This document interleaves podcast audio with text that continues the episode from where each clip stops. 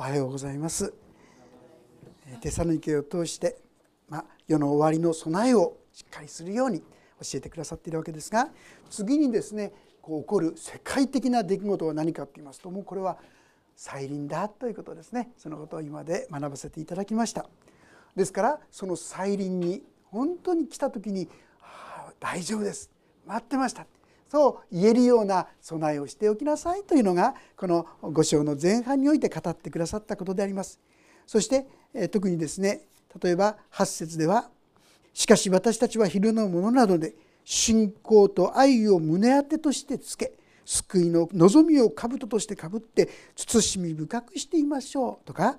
11節では「ですからあなた方は今している通りお互いを励まし合い互いに徳を高め合いなさい」などと語ってですね本当に再臨に至るまでこのように励まし合い支え合っていくようにということを語ってくださったわけであります。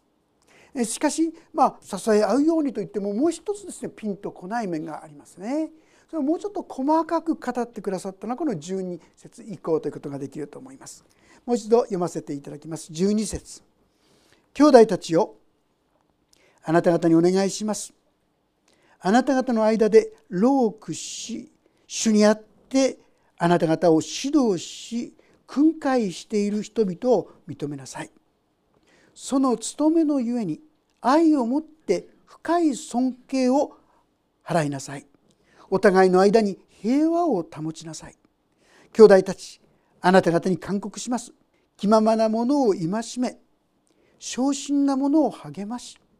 弱い者を助け全ての人に対して寛容でありなさい。まあ、このようにですね語っているわけでありますが中心的なところは何かと言いますとこれはですね13節の後半にありますがお互いの間に平和を保ちなさい。イエス様が来られるまであなた方が心がけるべきことこれは平和を保つということですよってこう言ってるんですよ。互いに要するに愛し合うことでありますがとにかく平和を保つ。へえそんなことかってですね 思うような内容のように思いますけども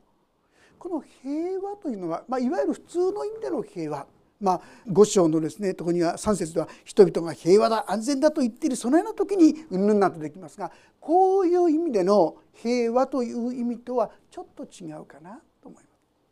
す。聖書でいう平和これは神との平和というのが一番基本にあるんですね。ローマ人への手紙の5章というところちょっと開けてみたいと思うんですがローマ人への手紙5章の1節読ませていただきます。ローマ人への手紙5章の1節もし開けられた方はご一緒に読んでみましょう。3はい、ですから信仰によって義と認められた私たちは私たちの主イエス・キリストによって神との平和を持っています。まず第一にはこの平和なんです皆さん。あなた方が平和を保ちなさいということですがこの平和に役立つと言いましょうか。一番大切なことは神との平和を持つかどうかなんですよ。ついつい私は人々の人々との平和をですね第一にしたくなってしまうかもしれませんがこれは小手先のことであって根本は神との平和神との平和が成り立っていく時に私たちは平和を保つことができるような別な言い方をしますと神との平和がなければどんなに小手先的なことをやったとしても本当の平和はやってこないってことなんです。ですからここで言わんとするのはまず第一に神との平和をしっかりと持つ。いかがでしょう皆さん大丈夫ですか？神様の前に皆さんは本当に大手を振ってですね「私ですよ愛してくださってますよ」ってですね大胆に出ることができますか？それともいやちょっと後ろめたいことがあってとですねいろんな意味でこう妨げと言いましょうか。そういったものを持っててしまったままにしておられることはないでしょうかイエス様は私のために全ての罪のために死んでくださいましたよね。だからローマ書5章の一節にあったように私たちは現在平和を持っているんですよ。ところがこのことを忘れちゃうと例えば他の人のことがどうも気になってきてですね裁いてしまったりこういうことが多くなってくるんです。でも神との平和を持っているっていうのはどういうことかって言いますと神様によって自分が本当に許されている受け入れられている愛されているというところに立っているかどうかということですよね。たとえどんなにひどい醜いその罪があろうとも神への反抗心やですねいさかいがあろうともイエス様はそのために十字架にかかってくださった。このことを思う時にああいいんだ。こんな私だからイエス様は十字架にかかってくださったんだな。ですからああ神様こんな私ですけどもいいんですね。と大胆に出ていくことができるんですよ。ところが神様のこの許しを受け取ってないと自分もですね何かいつも防衛反応といいましょうか防御防御って形になってきます。そしてそれに人もですねこう攻撃は最大の防御なりなんてありますけどね人をこう攻撃したりする形になっていってしまったりするわけです。私はまず私たちが受け入れられている許されている、まあ、もう開けなくて結構ですけどもヨハネの手紙の第一の4章の中の言葉ちょっと読ませていただきますが私たちが神を愛したのではなく神が私たちを愛し私の罪のためにだだめの供え物としての御子を使わされましたここに愛があるのです。そして19節には私たちは愛しています。神がまず私たちを愛してくださっているからです。私たちがこの神様の愛を神様の許しをしっかりと受け取る時に神様との平和があるんだなということをしっかりと受け取る時に私たちは他の隣人をも愛する力平和というものを持つことができるようになってくる。こういうことなんですね。自分の中に神様との平和がなければ人との平和をもたらすことは本当のものとならない。まあこういったものは小手先じゃダメですね。元から立たなきゃダメ なんてですね宣伝がありましたけども神様との平和。これこそが私たちにとって一番大切なものだ。その時に私たちは他の方々との平和を保つことができるようになってくる。イエス様は彼らの罪をお許しください。彼らは自分で何をしているのかわからないです。と言ってですねイエス様を十字架につけた人たちを許しましたけども私たちも主の許しを受ける時にそのような許しの愛というものが現れ始めてくる。こういうことですね。私たちに必要なのはそういう許しをしっかりと受け取っていくことなんだな。皆さんですね日本の刑罰でも一つの罪で2回裁かれることはないって知ってますか？一度裁判でもう一つの刑罰を受け確定しそれを刑罰を受けたなら禁錮何年とかありますよね。それを受けたらもう同じ罪で2回捕まることは絶対ない。たとえそれが大きくても実際には違ったとかいろいろあったとしてももう二度と同じことで裁かれないんですよ。あなたのためにイエス様は一度裁かれたんですよ。すでにイエス様が一度裁かれたこの罪でもう一度裁かれることがありえますか？もうありません。あなたは完璧にその罪はもうイエス様によって許されている。いろんな出来事悪い出来事が起きたりするとですなんかまだ許されてないんじゃないかと思うかもしれませんがそうじゃない。それは神様のご訓練として愛の表れとしてそういう困難や苦しみが続くことはあります。でもこれは神様が裁いているわけじゃない。裁きは全部イエス様の上に置かれたんだ。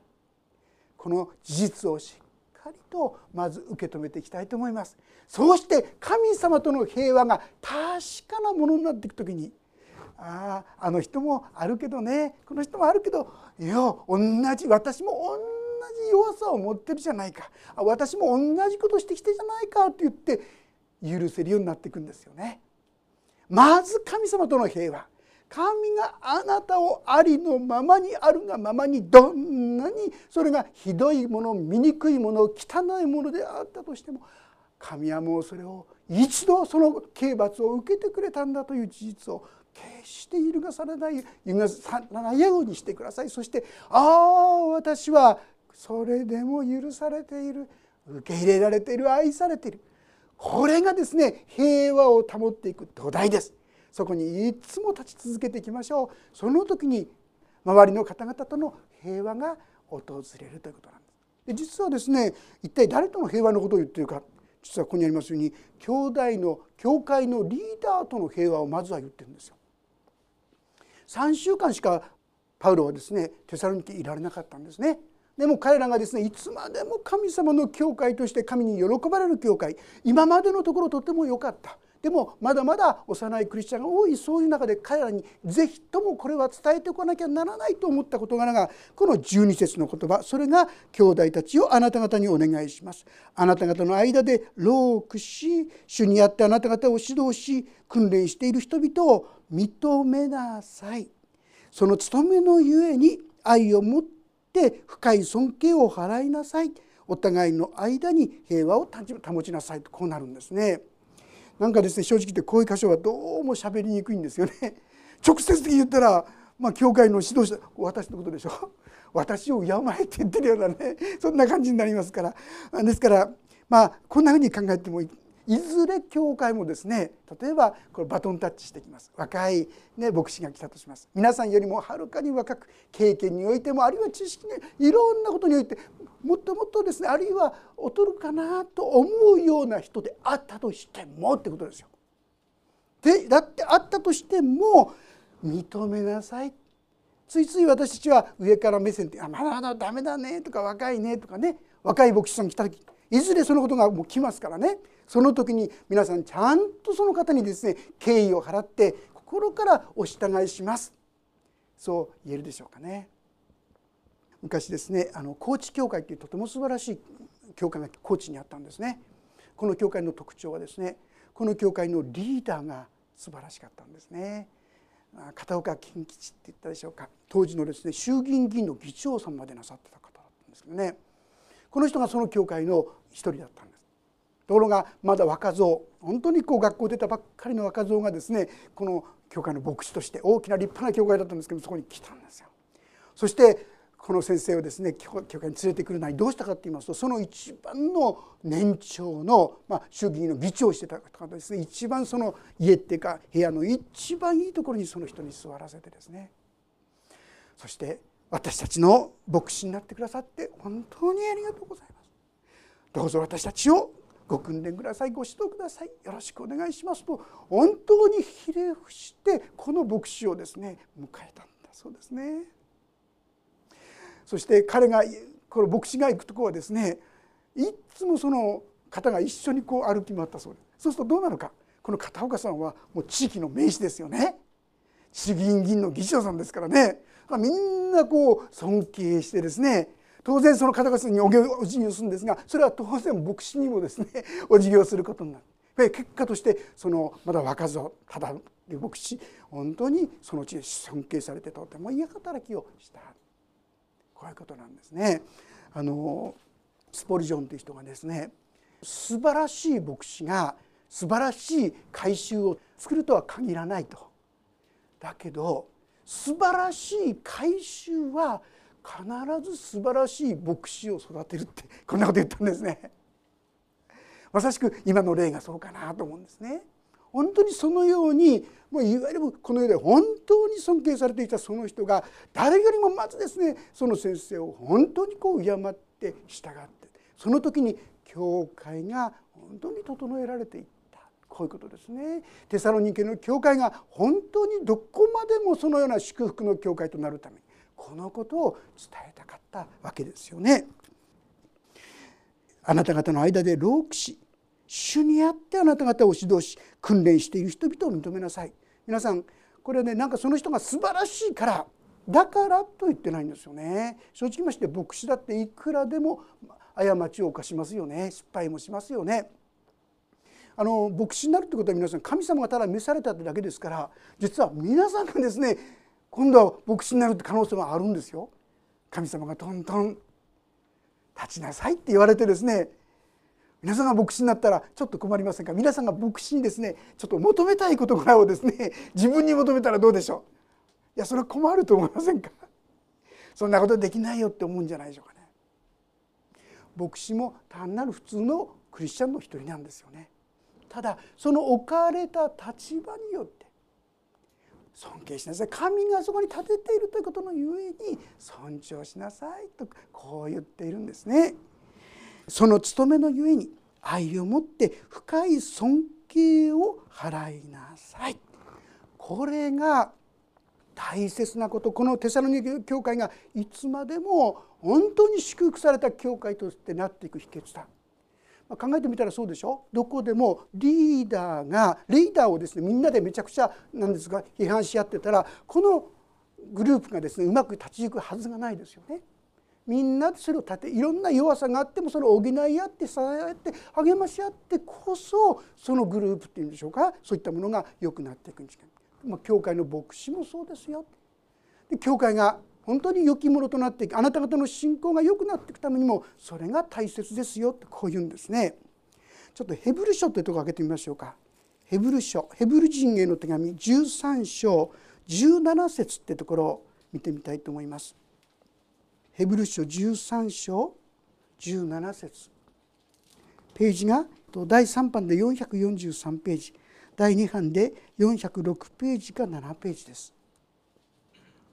ヘブル書13章17節いいでしょうか？それではご一緒に読んでみましょう。3はい。あなた方の指導者たちのことを聞きまた服従しなさい。この人々は神に弁明するものであってあなた方の魂のために見配をしているのです。ですからこの人たちが喜んでそのことをし嘆いてすることにならないようにしなさい。そうでないとあなた方の益にならないからです。最後はですねちょっと脅かしみたいですよね。なんかそうしなかったらなんてですね勢いですけども。要するに立てられたものを本当に尊重しそれに従いなさい。どうしてか。この人の人の働きは神の前に弁明するものだ、まあ、私はこんな御言葉からですね例えば牧師の一番の働きは何かって言いますとねその改宗のために祈ることじゃないかなって祈っていることじゃないかなってそう思いましたね。でそういう祈りの中であのことこのこととこう配慮していったりするそういうことが、まあ、牧師の務めかなこんなふうに思うんですね。でそういうことが本当に喜んでできるようにいつもいつもそうじゃないとやっぱりそうじゃなくなってしまう気持ちが人間だったらあるかもしれないですね。そうならないいろんな弱さがあってもいろんな愚かさがあってもなお支え合って励まし合っていくならば変わっていく。先ほどのその多田牧師がですね片岡建築基地みんなに尊敬されてるそういう人がですね若造の自分をですね一番高いところに連れてってそしてこのひれ伏して「よろしくお願いします」と言われた時にああこの方々のために私は本当に命がけで働きたい。働かせていただこうとそんな思いをですね抱いたとこう聞いていますね。そういう意味で私たちも自分これから特にですね新しい牧師が来た時に皆さん心してください。自分よりも若いとか経験が薄いとかそういうことで決して決して見下げたりですね軽く見たりしないように本当にその人たちにここにありますようにことさらに深い愛を持って深い尊敬を払いなさいこのことをですね貫いていきたい。これが世の終わり再臨を待ち構える時に必要な私たちの考え方心構えですよとこういうわけであります。さあそしてその上で14節。兄弟たち。あなた方に勧告します」「気ままなものを戒め。小心なものを励まし。弱い者を助け。全ての人に対して寛容でありなさい」まずですね立てられたものに対する今言ったこの姿勢をこのようにするようにこれが第一であります。そしてそれに伴って平和であるということは何か。実は気ままなものを戒めてあれ戒めは平和ですかって戒められたらです。嫌だってこう怒っちゃうかもしれません。でも教会では戒める時は戒めるべきなんだよ正直言っていろいろ見ても見るふりすると言いましょうかちょっとまずくてもまあこれ言ったら波が立つし聖書で言う平和というのはそういう表面的な平和を言っているんじゃないさっき言った神との平和を持った者は本当の愛によってその人に語ることができるようになるわけです。それこそが本当の平和ですよね。ですからそういうことをですねないがらしにしちゃいかんまあ以前のこの言葉で言うならば例えばですから他の人々のように眠っていないで目を覚まして慎み深くしていましょうとかですねそんな言葉があるんですがこれはどういう意味かって言いますとこのテサロニケの人たちの中では再臨先ほどお話ししましたそのことがはっきりと伝えられたこれは良かったんです。で彼らがそのことを受け取ったそれも良かったんです。でもそのことに立ち過ぎたと言ったらいい言葉が過ぎてるでしょうか。もうすぐ来るんだから何やったってしょうがないよ。もうすぐイエス様来るんだから別に仕事なんかしなくったっていいじゃない。自分にそれぞれができることをやってあ神様のところ求めればそれが一番いいんだから日常生活のことがそんなふうにしておろこそかになってった。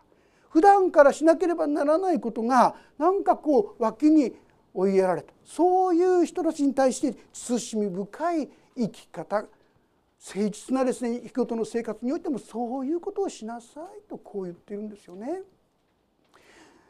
まあ、彼らはですね特にテセロニケの人たちは非常に愛の深い人たちですから彼らは仕事を辞めちゃった人たちのこともですねこうどんどんお世話したりとかそういうことがあったようですね。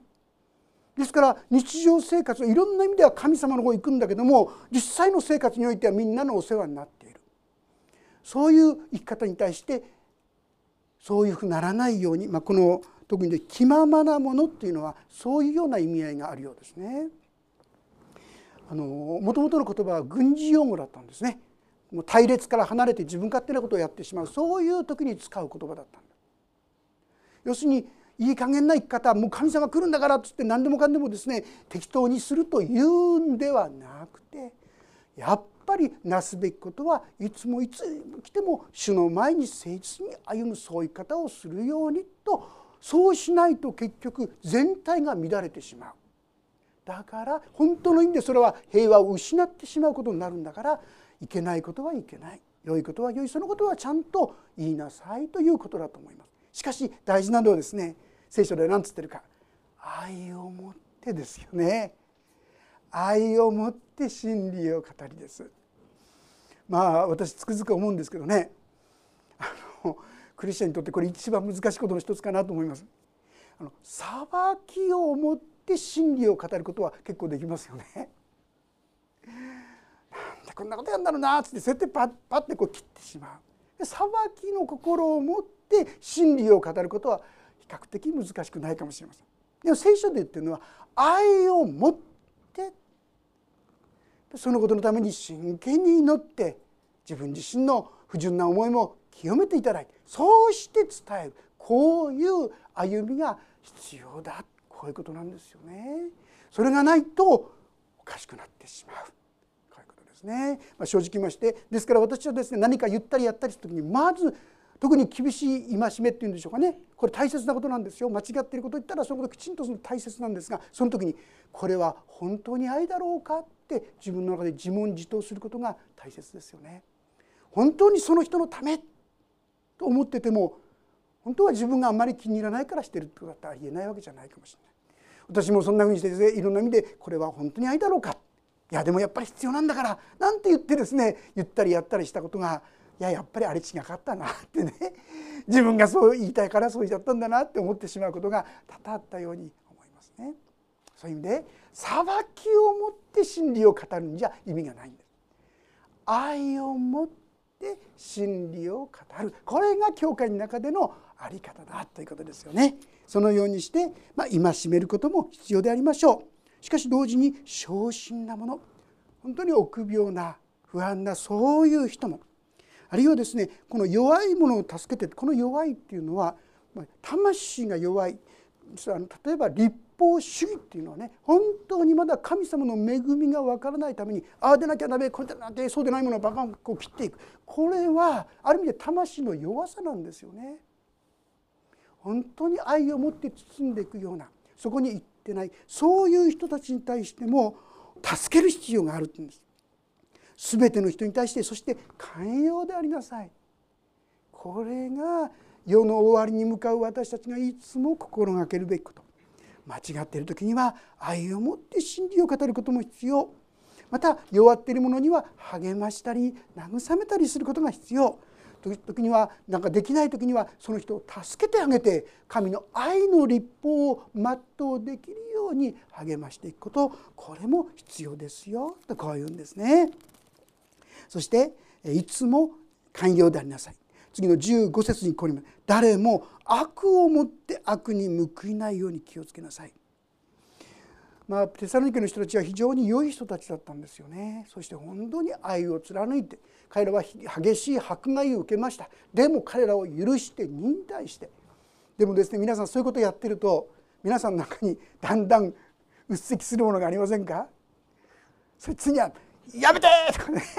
もう突然ですね怒りがこう出てきてしまう。そんなことがあるそうするとですねここにあります通り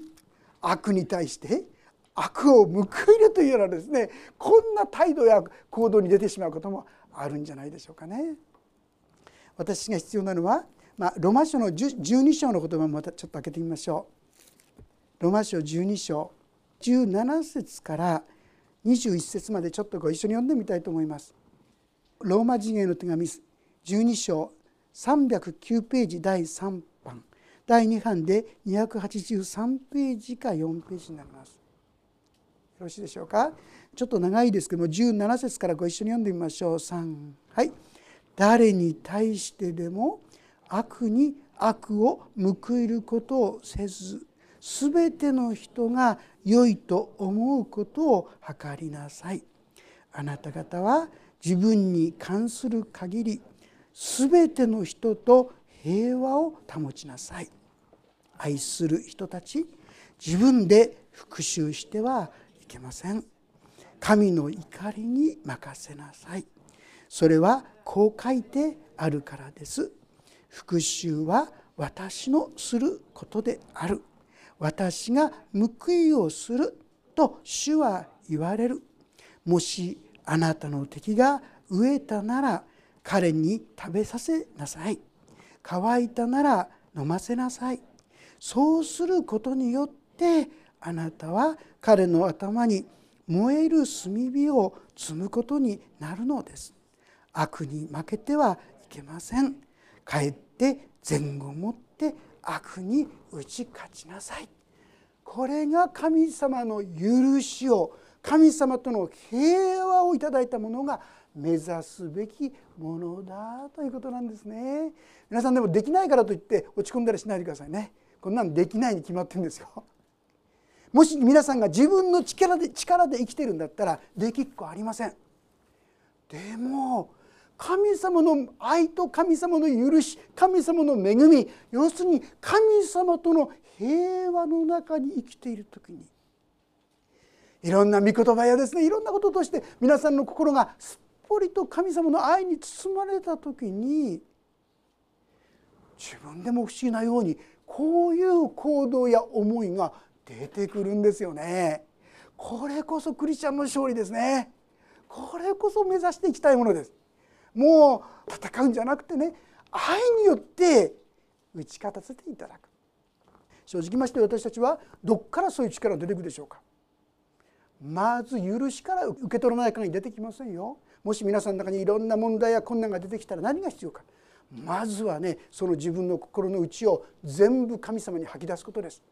正直に吐き出していいんですよ。もうアンチクショーとかですね。もう許せないとかね。何でもいいんです。正直に神様に申し上げてください。もう耐えられない。もう我慢できない。正直に神様にそれが言えれば言えるほど皆さんの中ででもこのこういう心のためにこういう私のためにイエス様が死んでくださったんだなということの意味が深く理解できるようになっていくんですよね。そしてこんな私が許されてるんだからでも今私は許せない神様どうかだったらあの人のことも許せるようにしてくださいとかねこんな祈りが出てくるかもしれないんですよ。いや時にはじゃあ一つちょっと声かけてみるかななんて気持ちになるかもしれませんね。自分の力ではできませんよ。神様の許しと愛を受け取ったならそのような力が皆さんの内側からも溢れてくるんですね。これに生きることが大切。ついついですねうーってきてねだったらもうあいつに仕返してやるなんて気持ちになってしまうクリスチャンだっていくらでもありますよ。その前にその気持ちは正直に神様に申し上げてそして今ここにあるような道を選び取らせていただきたい。それが平和を本当の意味で小手先の平和じゃなくて本当の平和それは家庭の中にご夫婦の間であるいは家庭の中であるいは職場の中であるいは友達関係の中であらゆることにおいてこのことをまずなさることそして主の愛と許しにまず自分がすっぽりと包まれてそしてああ私がこんだけ許されてんだから愛されてんだから私もそうさせてもらおう。そんな思いに踏み出させていただけたらなんと幸いでしょうか。さあそのための秘訣が何かと言いますと次のところに「いつも喜んでいなさい」「絶えず祈りなさい」「全てのことについて感謝しなさい」とありますが次回ですねここから特にですねまた取り分けてお話をさせていただきたいと思います。さあもう一度繰り返します。神様が今イエス様が再臨に来るまで私たちが、ね、なすべきことそれは平和を保つことです。あらゆるところにおいて平和を保つこと。その平和はどこから来るんですか？それはあなたがイエス様との神様との平和にしっかり立つことです。あなたがありのままにその弱さや愚かさや醜さを抱えたそのままになお許されている。それは十字架だ。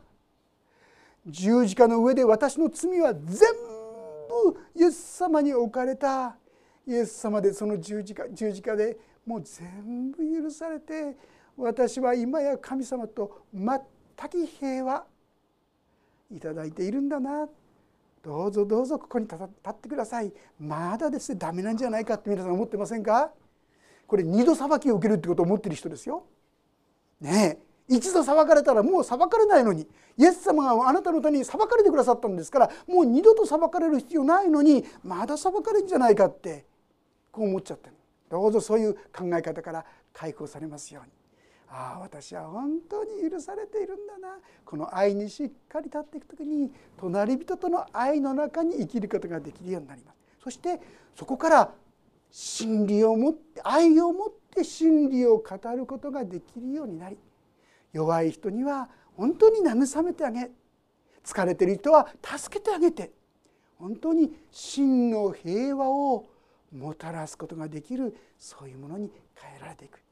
どうぞ神との平和をまずしっかりと構築しきってくださるようにお祈りをいたします。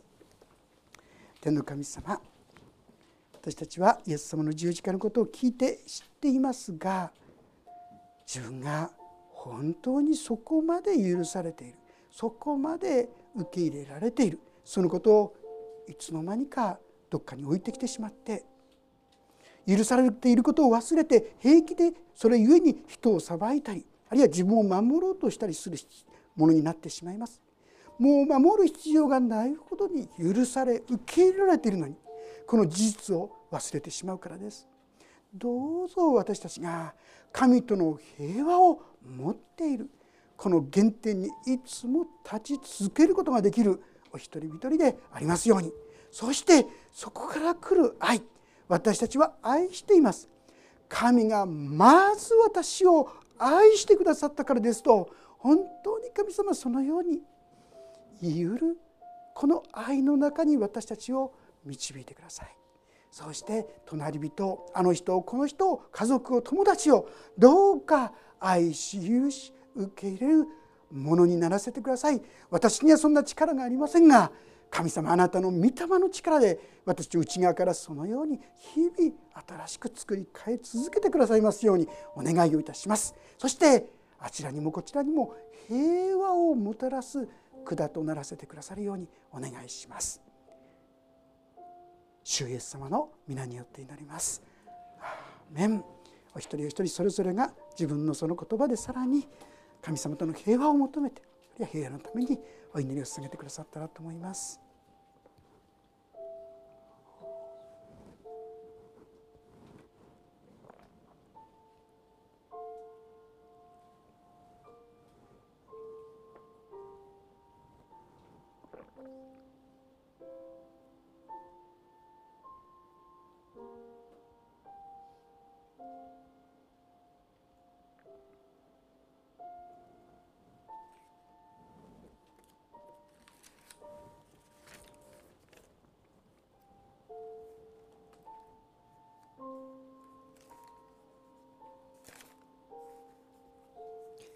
イエス・キリストの